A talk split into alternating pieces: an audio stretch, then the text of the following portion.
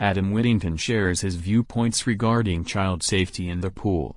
He read too many articles that are about children drowning and most if not all will be easily prevented.